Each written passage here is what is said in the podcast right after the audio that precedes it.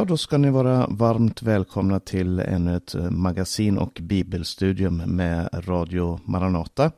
Eh, jag heter Paulus Eliasson och tillsammans med bibellärarna Berno Vidén och Hans Lindelöf, vi är samlade över internet, så ska vi läsa tillsammans ur eh, skriften ifrån Nya Testamentet och närmare bestämt Lukas evangelium. Och det har vi gjort några veckor och vi har kommit nu till Lukas kapitel 9. Och vi ska läsa varsin text eh, ifrån det här kapitlet och dela med er våra tankar om det.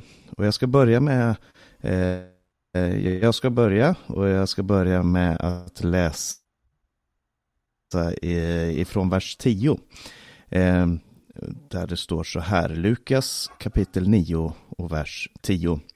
Eh, apostlarna kom tillbaka och berättade för Jesus om allt de hade gjort.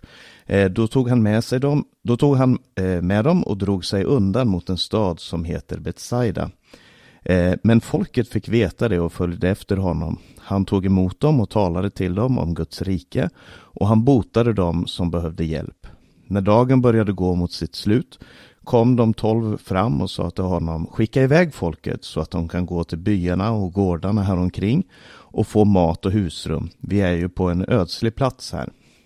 Han sa till dem, ge ni dem att äta. Men de svarade, vi har inte mer än fem bröd och två fiskar om vi nu inte ska gå och köpa mat åt allt det här folket. Eh, det var omkring fem tusen män. Då sa han till sina lärjungar, låt dem slå sig ner i matlag, ungefär 50 i varje. De gjorde så och lät alla slå sig ner. Eh, sedan tog han de fem bröden och de två fiskarna, såg upp mot himlen, tackade Gud för dem, bröt bröden och gav åt lärjungarna för att de skulle dela ut åt folket. Alla åt och blev mätta och bitarna som blev över plockades upp, tolv korgar fulla. Det här är eh, Eh, berättelsen om ett väldigt välkänt under som Jesus gjorde. Det är också eh, återberättat i alla de fyra evangelierna, eh, vilket är ovanligt. Johannes evangelium brukar gå lite andra vägar och berätta om andra saker. Men den här berättelsen har faktiskt alla de fyra evangelierna med. Och de berättar dem på lite olika sätt och i Matteus evangelium så är det eh, två olika gånger som det återberättas. Den ena gången den här, eh, där Jesus eh, eh ger mat åt 5000 och sen några kapitel senare där Jesus eh, ger mat åt 4000.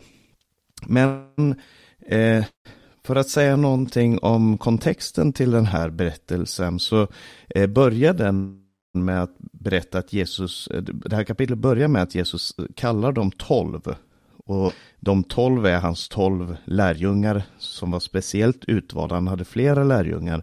Men som vi läste i, i kapitel 6 tror jag det var, så valde Jesus ut några lärjungar speciellt som han gav eh, ett speciellt uppdrag, nämligen att vara apostlar. Och i det här kapitlet så står det att han kallar nu på de tolv och ger dem makt och kraft att eh, bota människor och ge dem makt över onda andar. Och så sänder han ut dem för att förkunna Guds rike. Så de, de tolv, de har på ett sätt fått kraft och auktoritet för att göra Jesu arbete. Någonting som senare kommer att utvidgas att gälla eh, hela församlingen eller de människor som kommer till tro på Jesus. Och därför kan man ofta i evangelierna se hur de tolv står som representant för det som senare ska bli eh, församlingens tjänst. Och de tolv är på ett sätt, eh, precis som eh, Israel hade tolv stammar eh, som kom ifrån tolv patriarker, alltså Jakobs tolv söner, Ruben, Simeon, Levi, Juda, Dan och så vidare. Eh, de tolv patriarkerna blev stamfäder åt tolv Eh, stammar som då utgjorde Israel. Och på ett liknande sätt, eller på ett symboliskt sätt, så eh, talar Jesus, eh, så utväljer Jesus tolv stycken som blir apostlar för församlingen och som fortfarande är församlingens apostlar nu 2000 år senare. Och det man kan se i den här berättelsen är dels hur de får makt över onda andar och kraft att bota sjukdomar och hur de förkunnar Guds rike och botar sjuka. Och lite senare i kapitlet så står det om Jesus, att han eh, gick runt, förkunnade eh, evangeliet och botade sjuka på samma sätt. Så det, det finns en, en, en gång i det hela, från Jesus till apostlarna, från apostlarna till församlingen. Det är en tjänst eh, för Guds rike som idag tillfaller alla de troende och därför så är det intressant att läsa den här historien. Och en annan sak som, som sen nämns är att kungen Herodes, eller landsfursten som han kallas i vers 7, när han fick höra om allt det här som hände, om alla lärjungarna som gick runt och botade människor och, och förkunnade evangeliet, så, så blev han orolig för att det var vissa som sa att det här var Elia, profeten ifrån gamla testamentet. Vissa sa att det var en annan profet, några sa att det var Johannes, döparen. Och han själv, som hade låtit döda Johannes döparen, han tänkte att det här är Johannes döparen som har kommit tillbaka till livet, han, han är ute efter mig eh, och, och, han blev rädd för det här. Eh, och på ett sätt så är det som om evangelisten Lukas här vill berätta för oss att eh, Johannes tjänst, även om han dog och blev en martyr, så levde hans tjänst vidare genom andra som förde den vidare. Och på samma sätt eh, upplevde ju då den första församlingen, de som fick den här, det här evangeliet skrivet till sig, de upplevde ju också det här att de hade kungarna emot sig, det var sy syskon de kände som hade blivit mördade för sin tros skull och så vidare. Men det här blev en slags uppmuntran också för dem eh, under förföljelsen att tjänsten går vidare. Oberoende av vem det är som idag innehar den tjänsten så har Jesus ett uppdrag för alla människor. Om man nu, så det, det handlar liksom om en multiplicerad profetisk tjänst för att uttrycka det på det sättet, att, att den här tjänsten som de hade om att förkunna riket, bota sjuka, eh, göra det som Johannes gjorde för sin tid, det som Jesus gjorde, eh, och, och, göra det, det, det blir multiplicerat och mångdubblat i eh, församlingen senare. Och eh, när vi kommer till texten då så är det ju alltså 5000 män plus kvinnor och barn, men det var väl antagligen Eh, mest eh, vuxna män som var där och lyssnade på Jesus, för det är de som nämns här i, i berättelsen. Eh, och 5000 personer, det, det är en liten armé. Alltså det var många på Jesu tid som försökte samla eh, människor, som försökte skapa uppror emot den romerska makten och så vidare. Och de, de gjorde gärna det genom att samla människor under sitt baner och få dem engagerade i deras sak. Och nu har ju Jesus helt enkelt en liten armé samlad där i Galileen. Han, han skulle kunna säga låt oss nu gå allihop. Och jag tror att det är bland annat är därför som det står att det var 5000 män och i andra evangelier så står det förutom kvinnor och barn. Men här står det att det var 5000 män som var samlade, som var samlade där.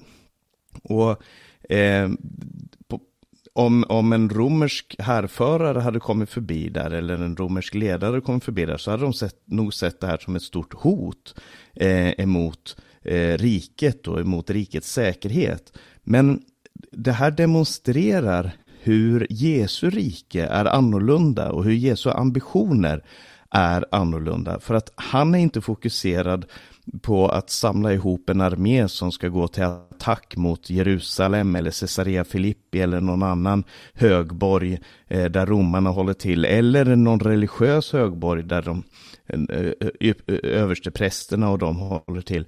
Utan han är engagerad i de människorna som är där. Och han, äh, när lärjungarna säger att ja, men vi får väl skicka hem de här människorna, vi får väl sända dem hem till sig själva eller ner i städerna så de får hitta någonting att äta. Så säger Jesus, nej, de här människorna som har kommit för att höra ordet, de är ert ansvar. Ni har ansvaret för dem. Och, och det är en slags lektion som jag tror att apostlarna sen plockar upp i, när man läser apostlärningarna, som ju också Lukas har skrivit och man får beskrivelsen av den första församlingen där, hur, eh, hur de såg sina syskon som ett ansvar för dem. Eh, det var 3000 som blev frälsta på samma dag och dessa höll troligt, trofast fast vid apostlarnas undervisning, brödragemenskapen, brödsbrytelsen och bönerna. Så, så eh, man sökte sig tillsammans. Man sökte sig tillsammans, den gången i husförsamlingar. Och jag ser också många paralleller här till husförsamlingarna i, eh, eh, i apostlagärningarna. För att det står bland annat i texten att de satte sig ner i, i grupper om 50. Eh, och det anses väl vara en av eh, i närheten av där som, som husförsamlingarna på den här tiden, storleken på husförsamlingarna på den här tiden, som ju var ett vanligt sätt för församlingarna att arbeta tillsammans på och dela gemenskapen på.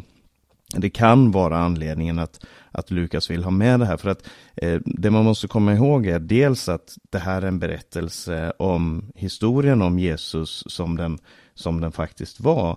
Men det är också berättelsen om eh, vad Lukas menar är relevant för sina mottagare att, att höra. Och, och jag tror att eh, om man ser det från det perspektivet så kan man få med sig mer av varför den här texten är så viktig. Och det finns också många paralleller till brödsbrytelsen, framförallt det Jesus, det som står i vers 16 om Jesus, där han tar de här fem bröden och de två fiskarna. I Matteus evangelium så får vi veta att det är en liten pojke som har kommit med de här bröden och fiskarna. Eh, och så står det, han såg upp mot himlen, han tackade Gud för dem, bröt bröden, gav åt lärjungarna för att de skulle dela ut åt, eh, åt folket. Eh, och, och på ett väldigt liknande sätt beskriver Lukas eh, instiftandet av brödsbrytelsen där det står eh, i Lukas 24, vers 30. När han låg till bords med dem tog han brödet, tackade Gud, bröt det och gav åt dem. Och vi vet också att den första församlingen, det var en av de sakerna som man ständigt höll fast vid. Den eh, förkunnelsen, den ordlösa förkunnelsen som finns i, i brödsbrytelsen.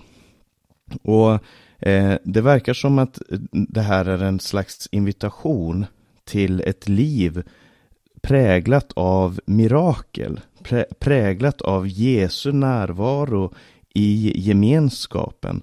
På, på samma sätt som lärjungarna då hade sin, eh, som apostlarna då hade sin tjänst i att dela ut det här brödet och fiskarna till de 5000 som satt där så, så säger det någonting om församlingens tjänst idag när vi delar Guds ord, när vi talar till varandra, när vi umgås med varandra, hjälper varandra och så vidare.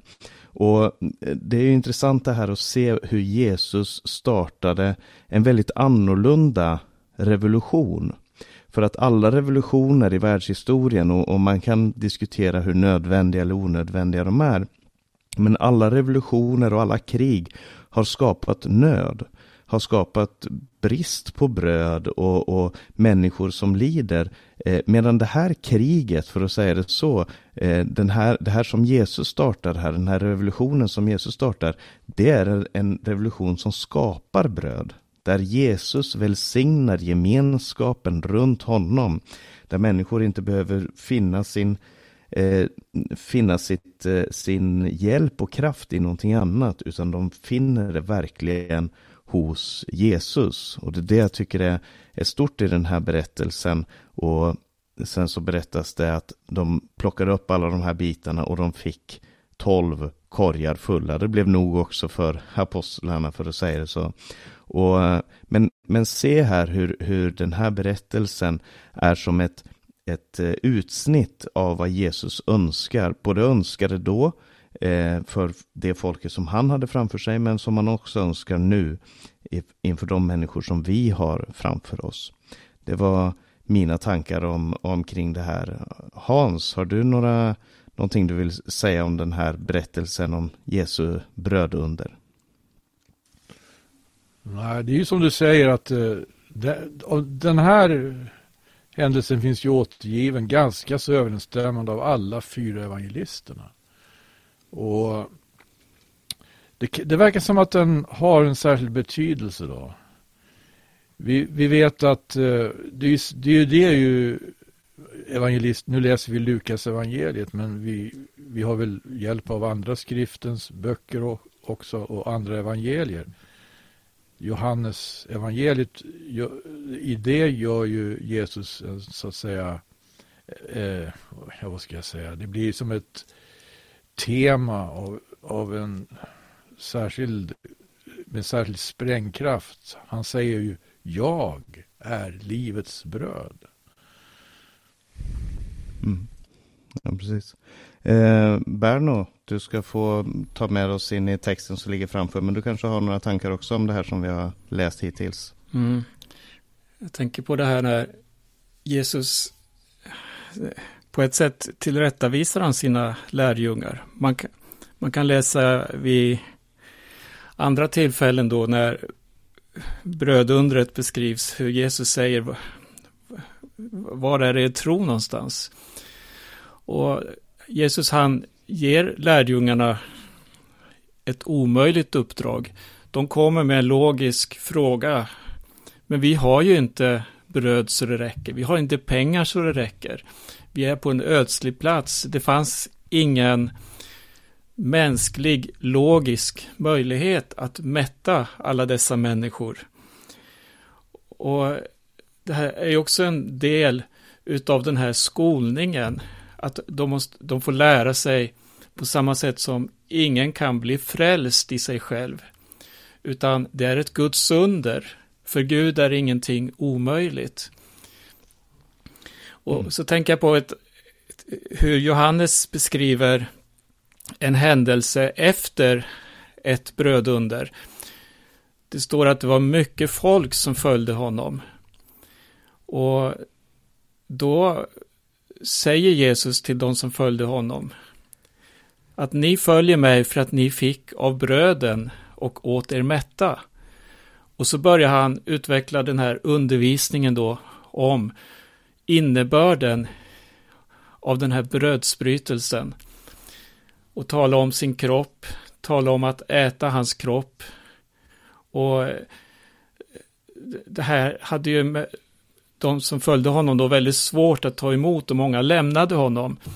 Men, men eh, det finns en oerhörd, ja, ett oerhört djup i det här brödundret som handlar om ett bestående bröd och som handlar om försoningen som Jesus eh, gav sitt liv då på Golgata. Mm. Ja, precis. Du får gärna ta med oss vidare i texten här från 18 versen om Petrus bekännelse. Ja, jag ska läsa eh, ett par stycken framåt då. Och jag börjar med Petrus bekännelse. En gång när Jesus hade dragit sig undan för att be och lärjungarna var med honom frågade han dem Vem säger folket att jag är? De svarade Johannes döparen, men en del säger Elia och andra att någon av de gamla profeterna har uppstått. Han sade till dem, och ni, vem säger ni att jag är? Petrus svarade, Guds Messias. Då befallde han dem strängt att inte tala om det för någon. Och han sade, Människosonen måste lida mycket och bli förkastad av de äldste och översteprästerna och de skriftlärda. Han måste bli dödad och på tredje dagen uppväckt igen. Eh, vi har Jesus som, som undervisar här och talar med sina lärjungar. Och jag tänker mig Jesus, han är Gud. Han är eh, den som beskrivs då ordet som vart kött och tog sin boning ibland oss. Alltså han är av evighet, från evighet till evighet. Och, och jag frågar mig så här, eh, behövde Jesus dra sig undan för att be? Måste Gud be? Det är väl vi som ska komma till honom i bön. Och det är han som är vår tillflykt.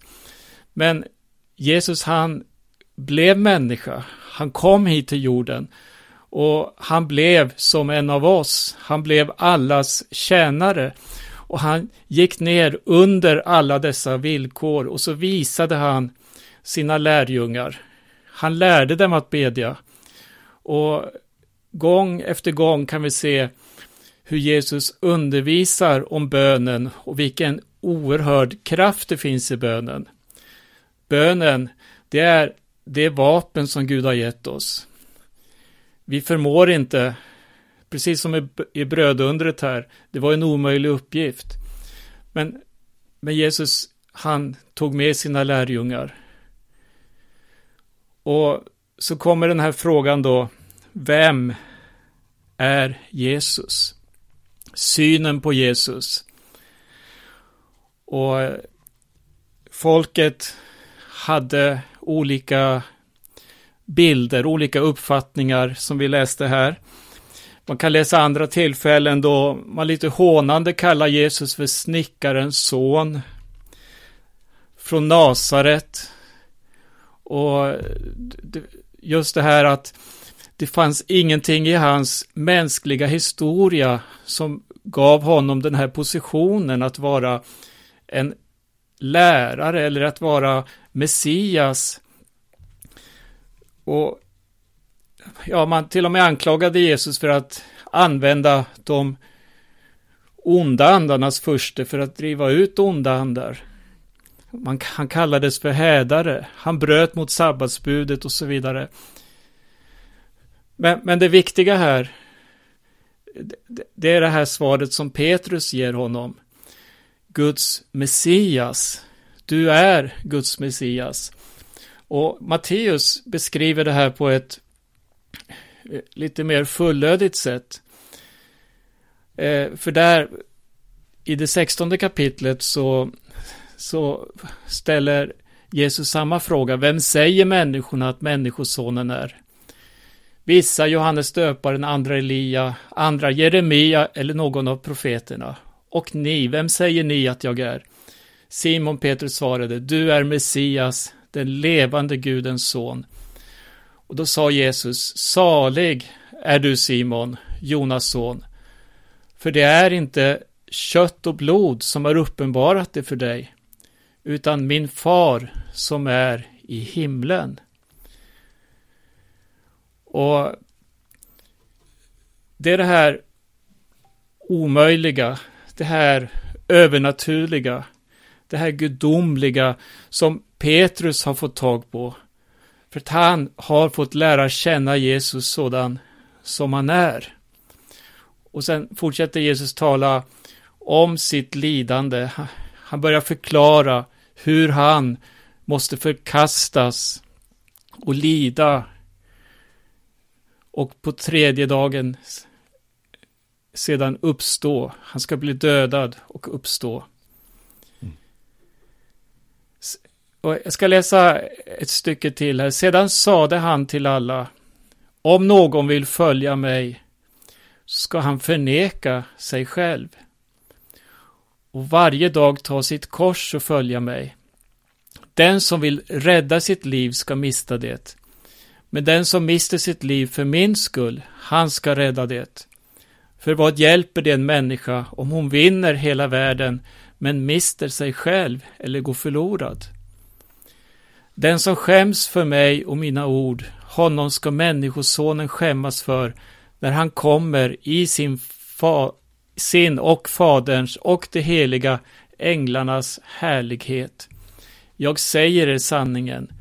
Några av dem som står här ska inte smaka döden förrän de fått se Guds rike. Han talade om sin egen död först, men, men här talar han sen om sina lärjungar som är kallade att gå i Mästarens fotspår. Följ mig, sa Jesus. Ta ditt kors på dig. Och, och det här är något som alla apostlarna och som den kristna församlingen i alla tider har fått erfara. Att det är ett lidande att följa Jesus. Det handlar om hån och förföljelse från en värld som har svurit Jesus fiendskap och som gör allt som står i dess makt för att förhindra evangeliet. Men då visar Jesus att vill man rädda sitt liv, ja, då ska man ge det för Jesus. Det kanske är någon, någon som vill kommentera det här först, som jag läste nu, innan jag tar sista stycket här också. Eh, jag, tycker att det, jag tycker att det är väldigt intressant det här med Petrus bekännelse som är så central både i, i Matteus, Markus och, och Lukas, kanske framförallt hos Matteus, men det här att, eh, att vi ser parallellerna mellan det som lärjungarna bekänner här och det de, det de står för och det som församlingen står för. Jag har fått eh, välsignelsen av, av det när jag har förkunnat evangelium i, i, här i Rumänien. För att eh, vi har ofta anklagats både av eh, ortodoxa och adventister och alla möjliga så har liksom församlingen blivit anklagade för att det ni gör är fel. Det ni står för är inte det sanna.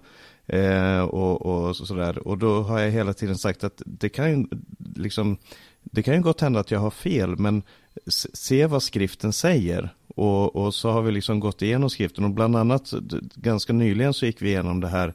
Förkunnar vi att Jesus är Guds Messias? Petrus sa det då för 2000 år sedan och vi säger det idag. Det, det ligger en, en en tröst och en, en eh, uppmuntran och, och, en utmaning i det här att, att söka sig tillbaka till skriftens källor. Det var mina tankar om det där. Mm. Fortsätt Berno. Eh, vi fortsätter då läsa från vers 28. Ungefär åtta dagar efter de orden tog Jesus med sig Petrus, Johannes och Jakob och gick upp på berget för att be. Medan han bad förvandlades hans ansikte och hans kläder blev strålande vita. Och två män samtalade med honom. Det var Mose och Elia som visade sig i härlighet och talade om hans bortgång som han skulle fullborda i Jerusalem. Petrus och de som var med honom sov tungt men när de vaknade såg de hans härlighet och de båda männen som stod där med honom. När männen skulle skiljas från honom sade Petrus till Jesus, Mästare, det är gott för oss att vara här. Vi kan göra tre hyddor, en åt dig, en åt Mose och en åt Elia. Han visste inte vad han sa. Medan han talade kom ett moln och sänkte sig över dem och lärjungarna blev förskräckta när de kom in i molnet. Ur molnet hördes en röst. Han är min son, den utvalde. Lyssna till honom. Och när rösten hördes fann de att Jesus var ensam. Lärjungarna höll tyst och berättade inte vid den tiden för någon vad de hade sett. Eh, jag vill lyfta fram något helt kort här och det det är det här mötet, de här personerna som eh, fanns på berget. Jesus hade tagit med sina lärjungar som på ett sätt representerar församlingen. Alltså den tid som ligger framför efter att Jesus har lidit döden på Golgata och församlingen har blivit en verklighet. Och så har vi Gamla testamentets representanter, Mose och Elia. Och allt knyts samman i Jesus. Jesus är huvudpersonen. Han är huvudpersonen i hela Gamla testamentet. Det finns så många profetior och förutsägelser i Gamla testamentet eh, som talar om just Jesus och det han skulle genomföra. Jesus som skulle ge sitt liv. Och samtalsämnet, det, det var just det som Jesus skulle genomgå. De talade om hans bortgång som han skulle fullborda i Jerusalem. Det här är centrum i Bibeln. Det här är det som får oss att se ett innan och ett efter. Det som delade historien i två delar. Det, det, var det som var i fokus i det här samtalet. Jesu försoning. Och så finns hela mänskligheten representerad genom det som var tidigare och det som skulle komma. Ja, det var en liten eh, reflektion över det här. Mm. Ja, tack ska du ha. Jag tänkte på den här, du, du, nämnde också om den här utvecklingen som, som man ser här i texten. Där först är det Jesus tillsammans med Mose och Elia. Eh, de samtalar. De, de står ju som representanter för eh, den store ledaren och den store profeten i Gamla Testamentet. Eh, och sen så står det i vers 35 att ur molnen hördes en röst och den rösten talar inte om Mose och Elia men den talar om Jesus själv och säger han är min son den utvalde. Lyssna till honom.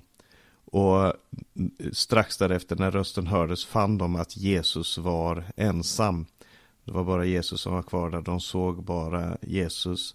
Och jag ska inte dra några speciella växlar på, på den texten, men, men jag, tror att, eh, jag tror att det finns någonting stort i, i hur Jesus presenteras som någonting, eh, som den som står i tillsammans med Gamla Testamentet, men som också är någonting större än någon annan har varit i, i, i Gamla Testamentet. Eh, Hans, har du några tankar om det här innan du tar med oss in i sista delen av Lukas 9? Ja, det, man tänker på ju Hebreerbrevet då, där det står att han har blivit så mycket större än änglarna. Egentligen står det starkare än änglarna. Han har blivit så mycket starkare än änglarna. Så som det namn han har ärvt är för mer än deras. Det handlar om, om Jesus Kristus. Mm. Ja, precis. Du ska få ta med oss in i, i den sista delen här som handlar om eh, olika samtal och konfrontationer som Jesus har med sina egna lärjungar. Varsågod Hans. Ja, det finns någonting här. Det handlar om eh, som är gemensamt för de här händelserna tycker jag. Och det handlar om eh, det slags, han prövar andarna. Andarna blir prövade av, av Jesus. Och jag läser från vers 46. Bland dem uppstod tanken på vilken av dem som var störst. Men Jesus förstod deras hjärtas tankar och tog ett barn och ställde det bredvid sig och sa till dem Den som tar emot detta barn i mitt namn, han tar emot mig. Och den som tar emot mig, han tar emot honom som har sänt mig. Den som är minst bland er alla, han är störst. Och Johannes tog till orda och sa, Mästare, vi såg hur en man drev ut onda andar genom ditt namn, och vi ville hindra honom eftersom han icke följde med oss. Men Jesus sa till honom, hindra honom inte, ty den som icke är emot er, han är för er. Då nu tiden var inne att han skulle bli upptagen började, beslöt han att ställa sin färd till Jerusalem.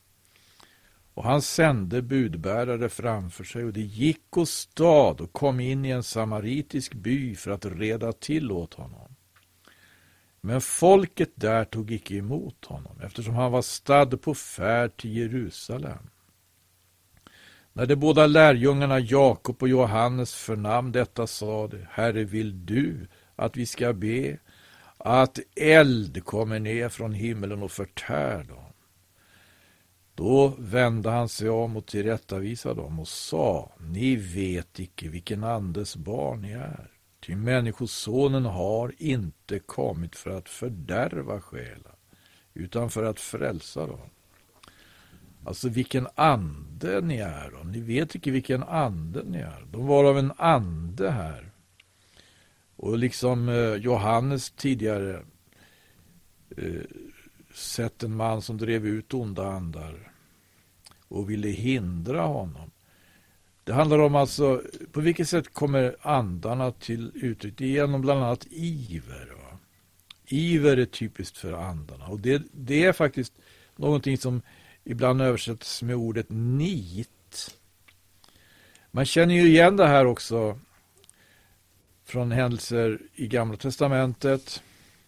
Men var det som var så allvarligt att eh, det var i fjärde Moseboks elfte kapitel då Mose fick till uppdrag att avskilja sådana som skulle bistå honom och leda folket. Och Guds ande kom över dem och de profeterade. Och så står det om några som, som inte hade kommit då, men som anden ändå kom över eftersom de hade blivit upptecknade.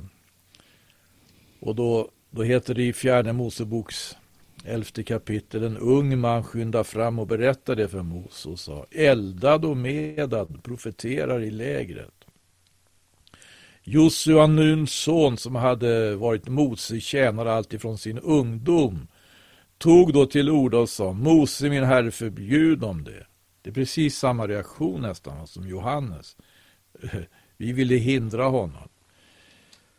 Men vad sa Mose? Han sa, ska du så nitälska för mig, nitälska för mig? Ack, att fast med allt Herrens folk blev profeter, därigenom att Herren lät sin ande komma över dem.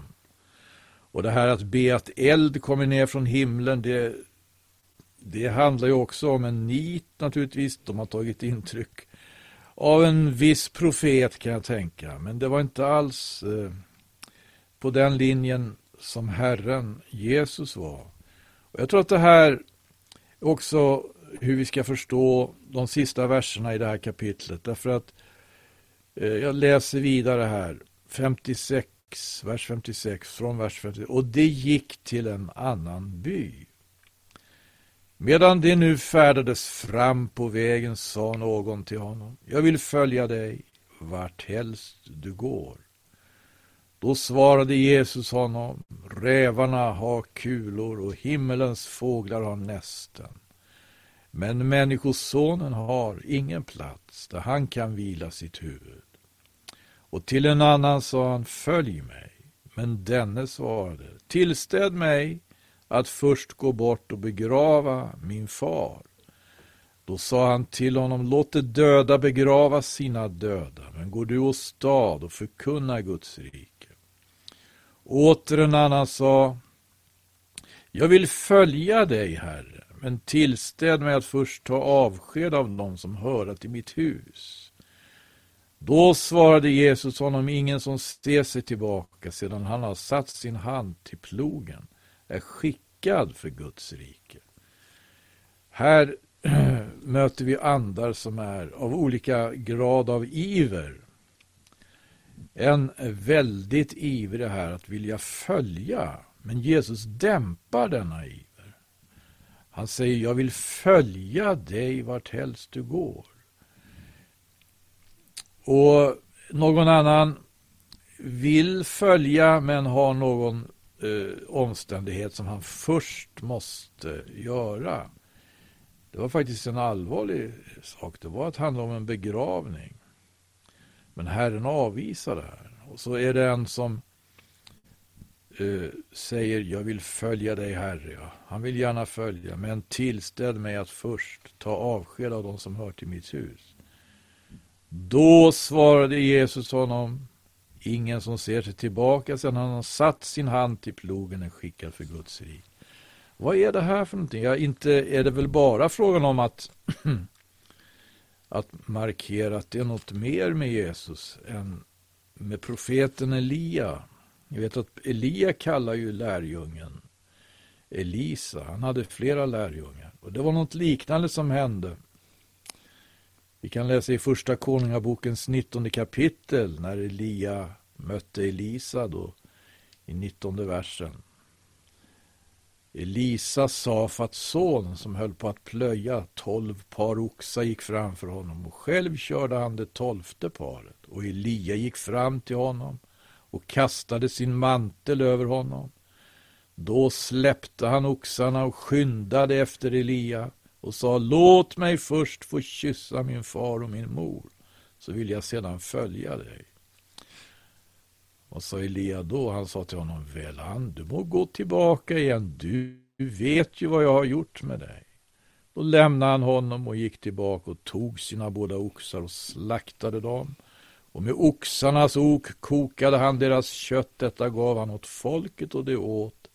Därefter stod han upp och följde Elia och blev hans tjänare. Ja, Elia lät honom göra det. Han fick ta avsked eh, av sina närstående. Men Jesus lät inte den här mannen göra det. Va? Han sa, jag vill följa dig Herre, men tillställ mig att först ta avsked av dem som hör till mitt hus. Vad gör det att Jesus är mer anspråksfull? Han har verkligen anledning att vara det. Han är för mer än profeterna. Han är för mer.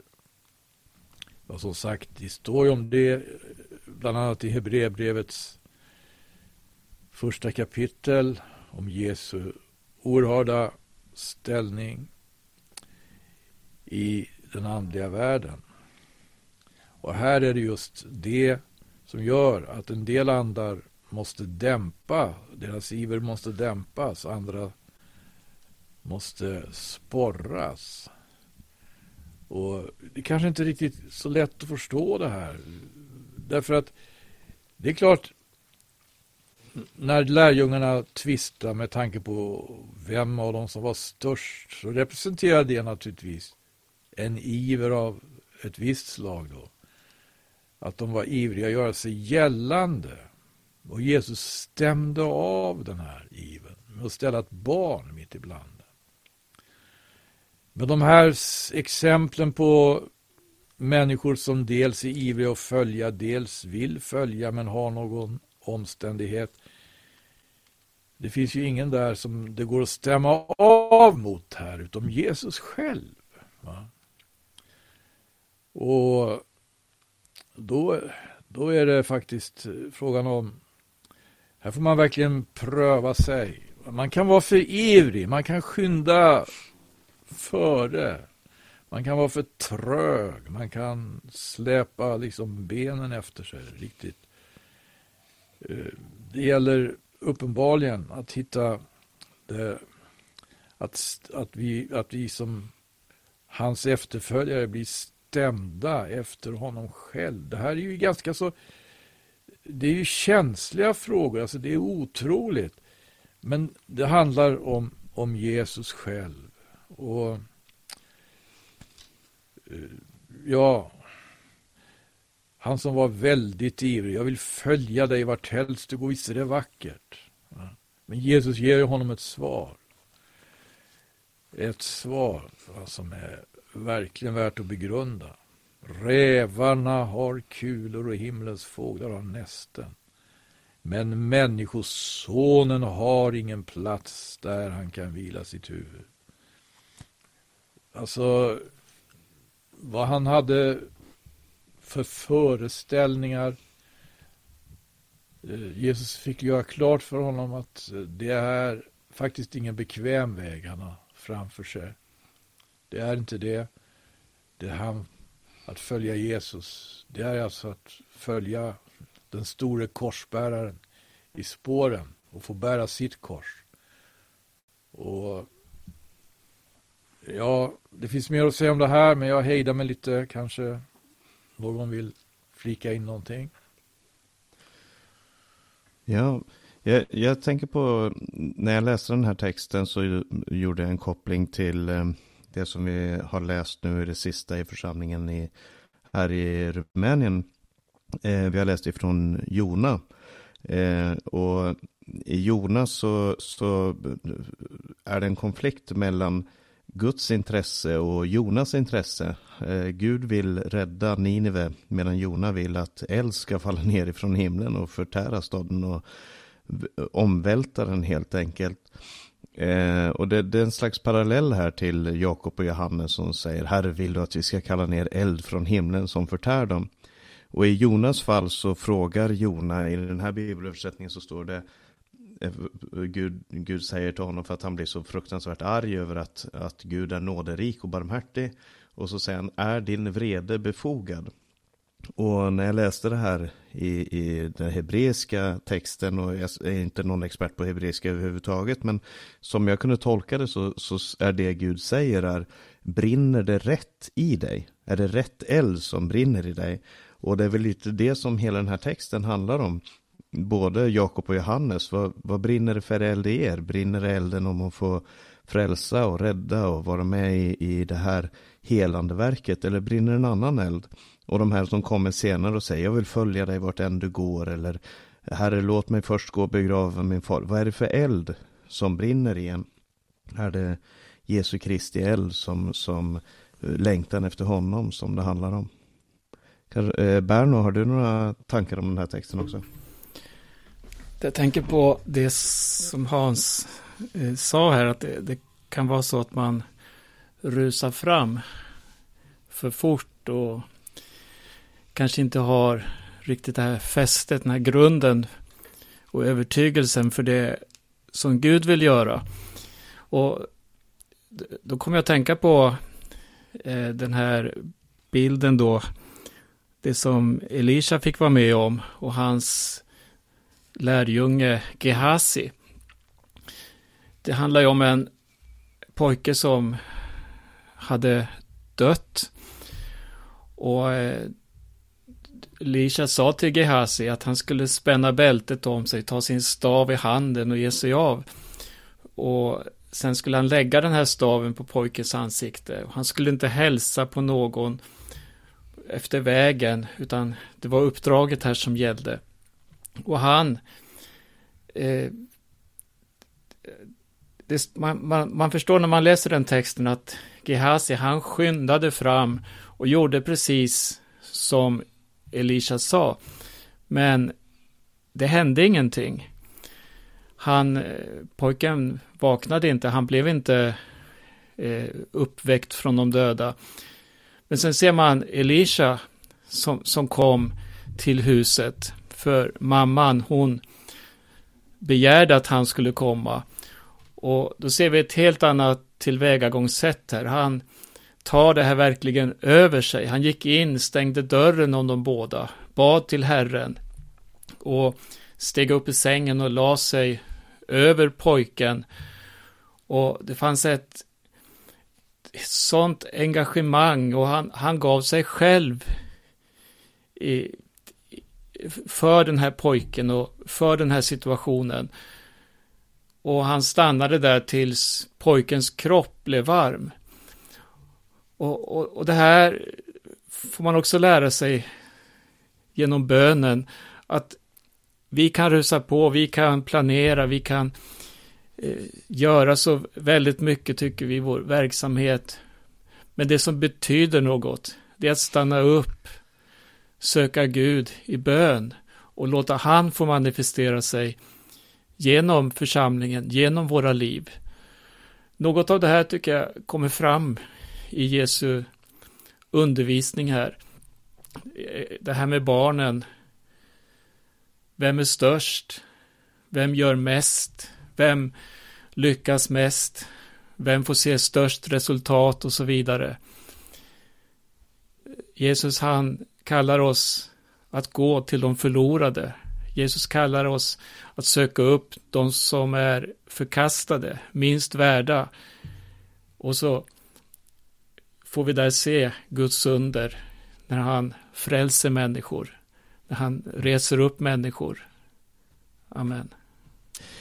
Ja, då tackar jag verkligen för eh, de, eh, de tankarna omkring det här bibelordet som vi har läst tillsammans. Vi har läst ifrån Lukas kapitel 9 och vi har sett både hur Jesus gav mat till de 5000 Sen så berättade Berno här om, om Petrus bekännelse, om, om det här lärjungaskapets krav, vad det betyder att vara en lärjunge. Och vi såg hur Jesus mötte Moses och Elia på berget. Och sen så fortsatte den här tematiken om, om eh, Elia in i det som Hans läste om här. Om de olika eh, situationerna som Jesus upplevde tillsammans med sina lärjungar. Eh, med, när det gäller den här elden ifrån himmelen och, och så vidare. Och det, det finns många paralleller och mycket att ta tag i här. Men än en gång så ser vi hur, hur fantastisk den här evangelietexten är och hur aktuell den är för oss som tror på Jesus idag. Och det tror jag att vi kommer se också nästa gång. Om Herren dröjer och vi får leva så ska vi eh, läsa vidare i Lukas kapitel 10 nästa gång. Och då ska vi se hur Eh, eh, de här tolv apostlarna helt plötsligt blir 72 eh, lärjungar som Jesus sänder ut. Det är en multiplicering och det tror jag är helt med, med viss intention också. Jesus sänder ut de 72 och sen kommer de tillbaka med sin rapport. Så är det mötet mellan Jesus och den här mannen som frågar vad ska jag göra för att få evigt liv och som vill veta vem är min nästa och Jesus berättar om den gode samarien och till slut också om eh, Märta, eller Marta och eh, Maria och deras eh, möte med Jesus. Det är vad vi ska se på nästa gång i Lukas kapitel 10. Men jag får säga ett stort tack. Vi som har samtalat här är Hans Lindelöv, Berno Vidén och jag, Paulus Eliasson. Och vi önskar er Guds rika välsignelse och på återhörande.